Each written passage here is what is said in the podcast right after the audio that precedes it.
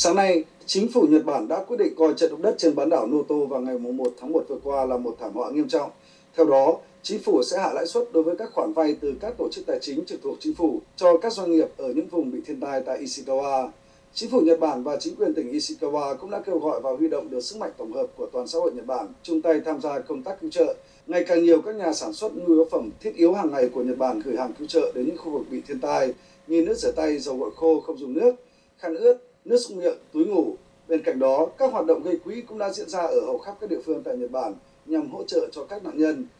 Theo thống kê của Bộ Đất đai, Hạ tầng Giao thông và Du lịch Nhật Bản, hiện có khoảng 1.600 căn hộ thuộc diện nhà ở công cộng trên khắp các địa phương ở Nhật Bản, sẵn sàng tiếp nhận các nạn nhân bị hư hại nhà cửa do trận động đất. Con số này thậm chí có thể tăng thêm trong thời gian tới.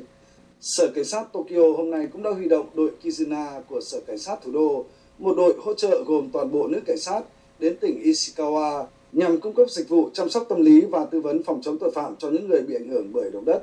Trong khi đó vào sáng nay, một số trường tiểu học và trung học cơ sở tại thành phố Suzu, tỉnh Ishikawa, nơi bị thiệt hại nặng nề do trận động đất đã mở cửa và chào đón học sinh quay trở lại dù muộn hơn dự kiến và vắng nhiều học sinh do phải sơ tán.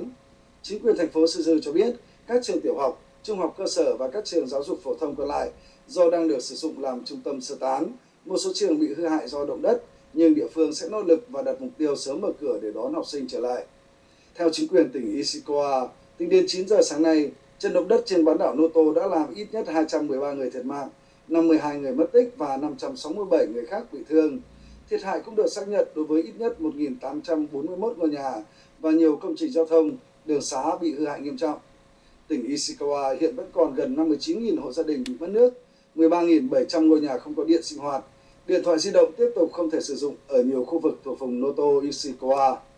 Cơ quan khí tượng Nhật Bản cho biết, 10 ngày sau trận động đất trên bán đảo Noto, các hoạt động địa chấn ở trong và xung quanh khu vực Noto đến nay vẫn xảy ra với ít nhất 1.315 dư chấn, có độ lớn từ 1 trở lên đến 6 đã được quan sát thấy.